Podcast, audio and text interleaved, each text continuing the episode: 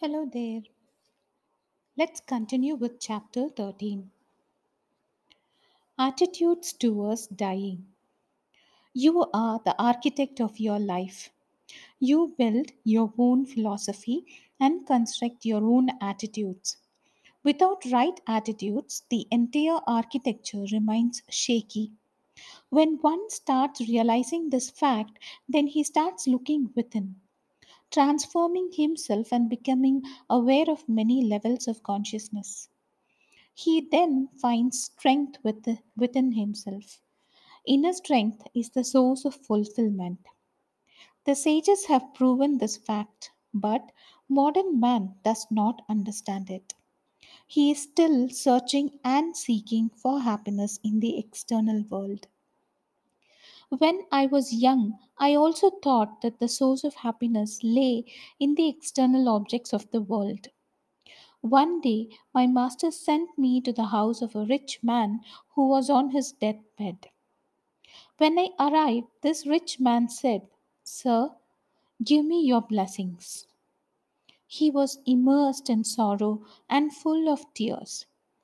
I asked him, Why are you crying like a poor and helpless child? He answered, I wish I could be a child. Now I realize that I am the poorest and weakest man in the world. All the comforts and riches are at my disposal, but nothing seems to help me. All is vain. I could easily see the effects of inner poverty in that rich man. I have since studied many dying people, including poets, writers, philosophers, and political leaders, but always found that they all were miserable on their deathbed. Their clinging to life and their attachment to the objects of the world made them miserable. Those who are aware of the immortality within are free and unattached to the objects of the world. They leave their mental body in a positive state of mind. The literature written on the life of Chaitanya Mahaprabhu reveals that the room in which he lived vibrated the chant he repeated after his death. I once had such an experience in the city of Kanpur. There is a family of doctors whose mother was a great devotee of the Lord. She was my initiate. Six months before her death, she decided to live in a room by herself, remembering the Lord's name and meditating. After six months, she fell sick and became bedridden. The time of her parting seemed imminent. Her older son, Dr. A. N. Tandon, was very much attached to his mother. He wanted to remain by, by her side. His mother said, I don't want you to be attached to me. Don't sit next to me anymore. I have done my duties towards you. I have to walk all alone during the journey. Your attachment will not help me in any way. Ordinarily, dying people become lonely and frightened. A sense of false security grows, and they become deeply attached to their children and things they possess. But this woman was constantly at peace, completely absorbed in the name of the Lord. She said to her sons, I am in great joy. Your attachment towards me has no power to hold me on this mortal plane. Her son started weeping bitterly. He said, Mother, I love you immensely. Don't you still love me? What has happened to my dear mother? She replied, That which was expected to happen has already happened. I am a free soul now, in great joy. I am a wave of bliss in the ocean of the universe. I am free from all fears and anxieties. You are still attached to my mortal body, but I have now known that the body is just a shell. Do you call it mother? I was present the, there. She wouldn't allow anyone to sit in the room but me. Five minutes before her death, she smilingly whispered in my ear, These people think that I have lost my mind, but they do not know how much I have gained. Then she asked me to call all the family members. She raised her hand and blessed them, and then left for her heavenly abode. After her death, the walls of that room in which she lived vibrated with the sound of her mantra. Anyone who came would feel the sound being vibrated from those walls. Someone informed me the walls of that house were still radiating her mantra. I could not believe it. So I visited the house and I discovered that the sound of her mantra was still vibrating there. Mantra is a syllable or word or a set of words. When consciously someone remembers his mantra, it automatic, automatically is stored in the conscious mind, through ordinarily one does not remain aware of this fact. During the day of parting, when the mind is failing and stops functioning, attached, attachment towards body and other possessions of the world makes one horribly lonely and miserable. During such a period, that which one has stored there in the unconscious mind becomes one's guide. This period of separation is painful to the ignorant. This is not the case with a spiritual person who has remembered his mantra faithfully. The mantra guides him through his period of transition, which is frightening to the ignorant. Death is not painful, but fear of death is very painful. The mantra is a powerful support and guide which leads the dying person peacefully through that unknown period of darkness. Mantra then becomes a torch bearer when one goes through the corridor that exists between death and birth. Constantly being aware of the mantra with complete faith is one of the surest moments. All the spiritual traditions of the world use this method. A purified and trained mind, with the help of mantra awareness, dispels the darkness during the period of transition. Mantra is a rare friend indeed, which helps one whenever it is needed, both here and hereafter. By remembering the mantra constantly, the aspirant creates deep grooves in the unconscious, and then the mind flows spontaneously in those grooves. Mantra is a spiritual guide which dispels the fear of death and leads one fearlessly to the other shore of life. It is an accepted fact to yogis that the body is like a garment. They believe that when the garment is no longer useful, it can be cast off consciously without any fear or, or misery. This way of casting off the body is not unusual for them. I was fortunate to have witnessed such a case during the Kumbh Mela at Allahabad. Kumbh Mela is a festival of sages which is celebrated every 12 years.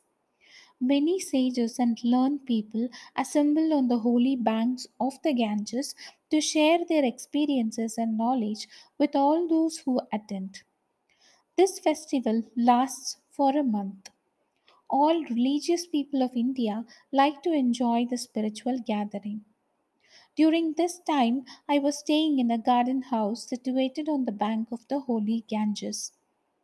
Early one morning at about 3 o'clock, I was informed that Vinay Maharaj had decided to cast off his body punctually at 4:30. This Swami was a student of my master. I immediately rushed to the hut where he was staying. There, he talked to me for half an hour, discussing the higher practices of Yoga Vedanta. There were six other Swamis sitting around him. Exactly at 4:30, after explaining the technique of voluntarily casting off the body, he bade goodbye to us, saying, God bless you. We'll meet on the other side. Then he was silent. He closed his eyes and became still. We all heard the sound tick come from his skull. This was the sound of cracking the skull. This process is called casting of the body through Brahmarandhra. We later immersed his body in the Ganges. There have been many such occasions when I witnessed a yogi casting off the body consciously. Modern man knows how to eat, talk, wear clothes, live in society. He also knows how to prepare the expectant mother to give a safe birth and has discovered the painless method of labor. But modern man has not yet learned the techniques of casting off the body voluntarily and joyfully. During the time of death, he becomes miserable and experiences many psychological pains. Our modern society, though highly evolved technologically, is still ignorant of the many mysteries of life and death. Modern man has not yet discovered the resources which are already within him. Death is a habit of the body, a necessary change. The dying man should be educated psychologically for this moment. This inevitable change called death is itself not painful, but the fear of death creates miseries for the dying man. There are many aspects of education imparted to modern man for his success in the world, but no one imparts the knowledge which gives him freedom from the fear of death. It is essential for human beings to find out the way of comforting the dying. Isn't it interesting? I love the way how they explained like you know how when the garment is no longer useful you can cast it off and you don't need not be fearful of the death. So it was a good take takeaway for me from this chapter. Let's continue. The techniques of casting off the body. I along with two friends started a journey from gangotri to badrinath it was july the traveling season of the clouds We took a narrow, zigzag footpath, an unusual route which was known by only a few yogis and sages. It took four days to travel the 25 miles on foot from Gangotri to Badrinath using this route, while it would have taken many more days using the much longer ordinary route. As we passed through the snow blanketed peaks at 12,000 feet, nature though it seemed to be cruel, give, gave us a vision of the beauty of the Himalayas which I had not seen before. We halted for the night nine miles from Gangotri.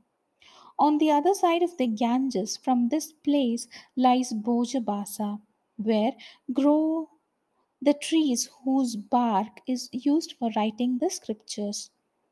The next morning, before we started going towards Gomukh, the sources of the Ganges, in an attempt to cross the mountain to Badrinath through this unusual and unknown route, a young Swami from Madras who lived on the other side of the Ganges met us.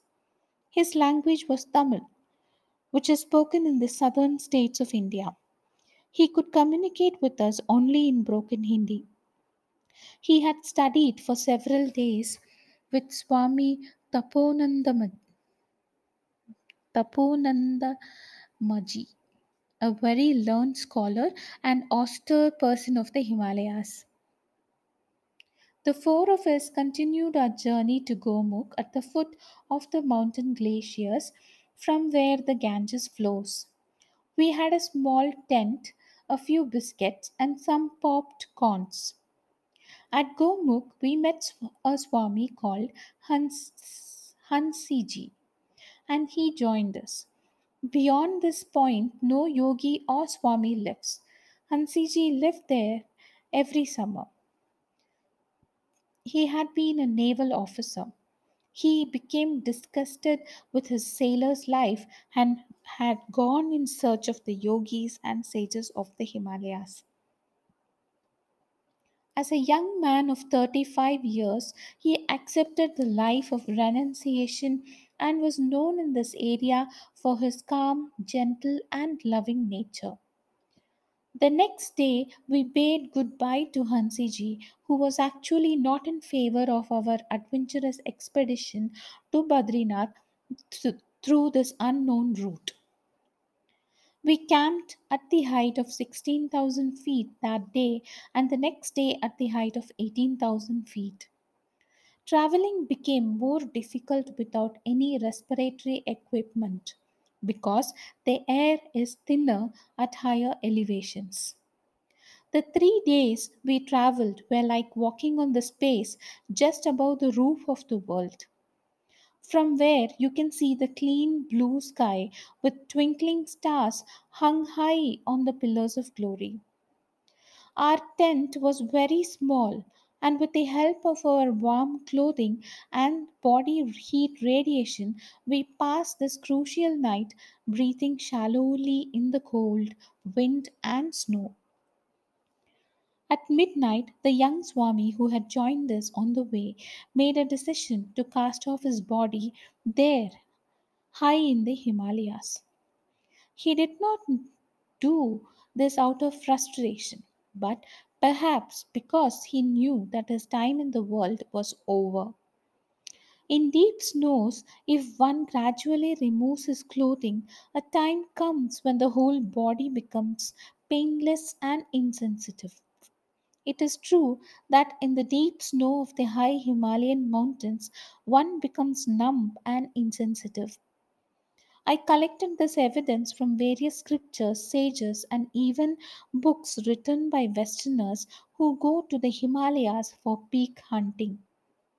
But the yoga way of casting off the body is done through a proper technique.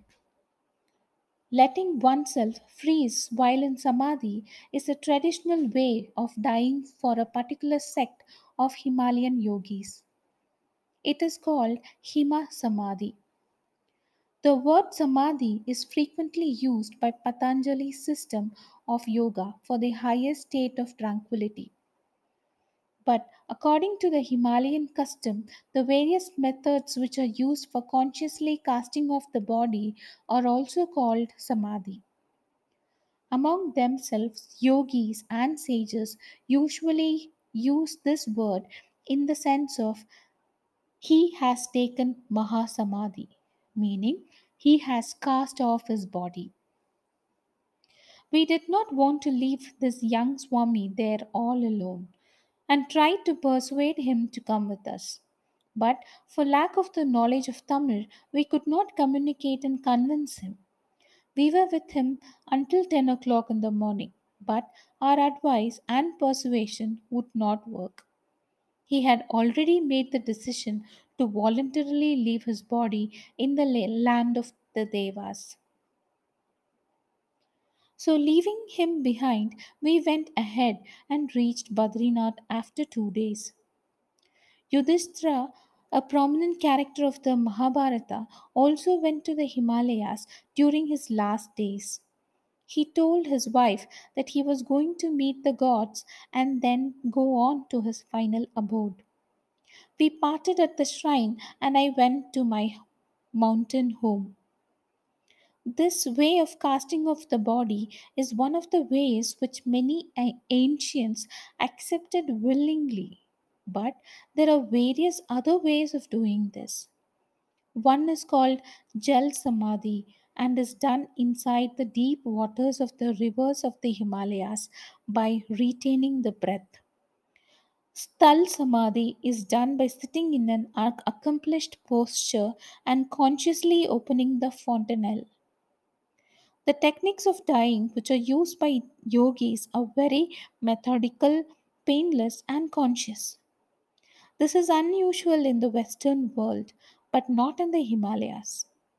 It is not like committing suicide, but is an exact process or way of leaving that body which is no longer an instrument for enlightenment. Such a body is considered to be a burden, an obstacle which might obstruct the journey of the dying man when he goes through his vast unconscious reservoir of memories. Only those who are not competent in higher techniques and non self reliant on their yoga willpower and control accept the normal methods of dying, which are definitely inferior to the yoga methods. There is another way, very rare way of casting the body. By meditating on the solar plexus, the actual internal flame of fire burns the body in a fraction of a second, and everything is reduced to ashes. This knowledge was imparted by Yama, the king of death, to his beloved disciple Nachiketa in the Kathopanishad. All over the world, instances of spontaneous combustion are often heard about, and people wonder about such occurrences. But the ancient scriptures, such as Mahakala Nidhi, explain this method systematically. Birth and death are two events in life which are considered to be very minor according to the yogis and sages of the Himalayas. Modern men tried their best to discover the mystery of birth. They did so and can now prepare for the for that pleasurable event. But for lack of a real philosophy behind life, they do not understand or know the techniques of dying and thus cannot prepare themselves. For a yogi, death is a habit of the body and a change like other changes that occur in the process of growth. Modern men could receive this training, and then there would be less misery in old age when they find themselves completely isolated and ignored by the rest of society. I wonder why modern men do not explore other dimensions, ways, and methods of gaining freedom from that fear which is called death. The Western world, in spite of having enough literature on this subject, is still, is still looking for a solution. Nonetheless, people have now started talking to the general public on this subject. But no book explains the techniques of dying. Yoga literature and practices, which are neither religious nor cultural, could be verified scientifically and then used to comfort dying and suffering people. So that's it for today. Thanks for listening.